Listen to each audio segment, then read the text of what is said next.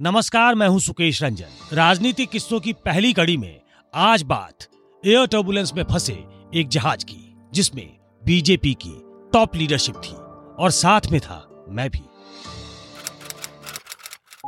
12 नवंबर 2007 सुबह का वक्त था। एक दिन पहले ही यह तय हो गया था कि हम सुबह सुबह बैंगलोर के लिए उड़ान भरेंगे। हालाँकि बहुत मारामारी इसलिए नहीं थी क्योंकि हम चार्टर्ड फ़्लाइट से जा रहे थे। मौका था कर्नाटक में बीजेपी नेता बी एस येदुरप्पा के शपथ ग्रहण का। बीजेपी के लिए यह ऐतिहासिक इसलिए भी था क्योंकि वो पहली बार किसी साउथ इंडियन स्टेट में सरकार बनाने जा रही थी। इससे पहले बीजेपी सरकार में तो थी, लेकिन सरकार की कमान जेडीएस नेता और पूर्व प्रधानमंत्री एच डी देवेगौड़ा के बेटे कुमार स्वामी संभाल रहे थे। दोनों दलों के बीच हुए समझौते के मुताबिक अब बारी बीजेपी की सरकार चलाने की थी।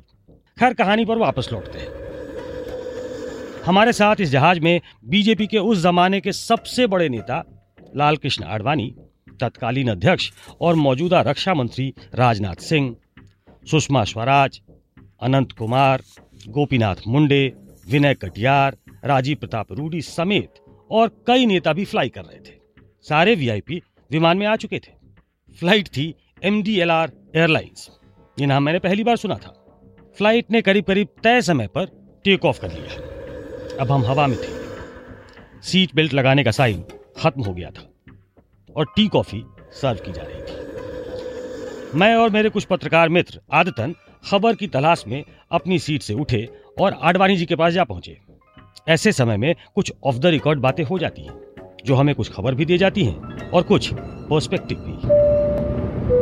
खैर, थोड़ी देर में घोषणा हुई कि अब हम जलपान परोसेंगे हम अपनी सीट पर वापस आ गए। खाना पीना हो गया। लेकिन अब हमारे एजेंडे पे थे पार्टी के अध्यक्ष राजनाथ सिंह और पार्टी की एक और बड़ी नेता सुषमा स्वराज। हम उनके पास पहुँचे। अभी बातचीत चल ही रही थी कि अनाउंसमेंट हुई। वेदर खराब होने की वजह से सीट बेल्ट साइन ऑन कर दिया गया है। आपसे अनुरोध है कि आप अपने स्थान पर लौट जाएँ।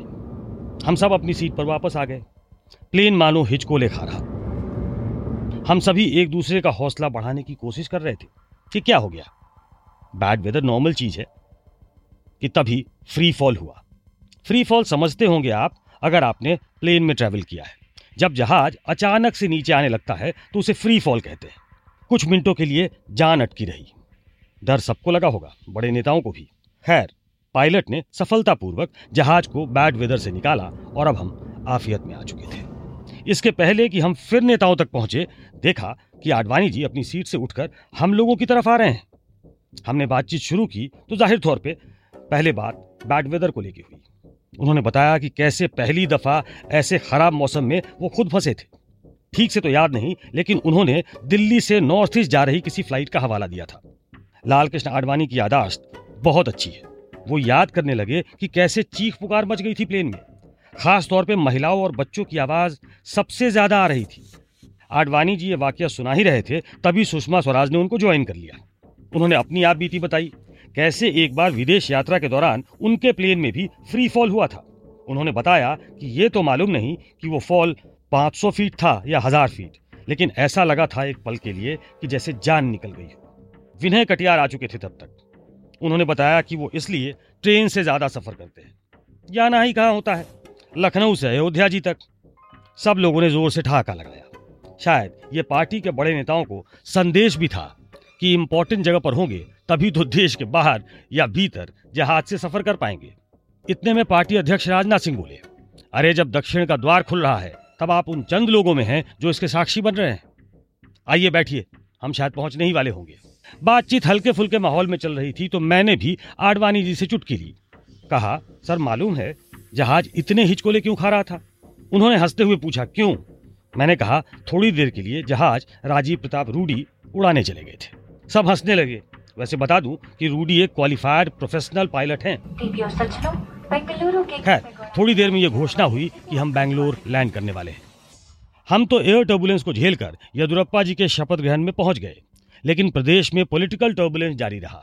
बी एस येदुरप्पा ने शपथ तो ले ली लेकिन बहुमत साबित नहीं कर पाए क्योंकि जेडीएस ने उनकी सरकार का समर्थन नहीं किया। पॉलिटिकल बैड वेदर में फंसे येदुरप्पा और बीजेपी को साउथ में अपनी पैर जमाने में अभी और थोड़े समय की दरकार थी। ये थी आज की कहानी। ऐसे ही कुछ और किस्सों को साझा करूँगा आपके साथ, सिर्फ़ पॉडकास्ट 24 पर। पॉडकास्ट 24 आवाज़ सबकी।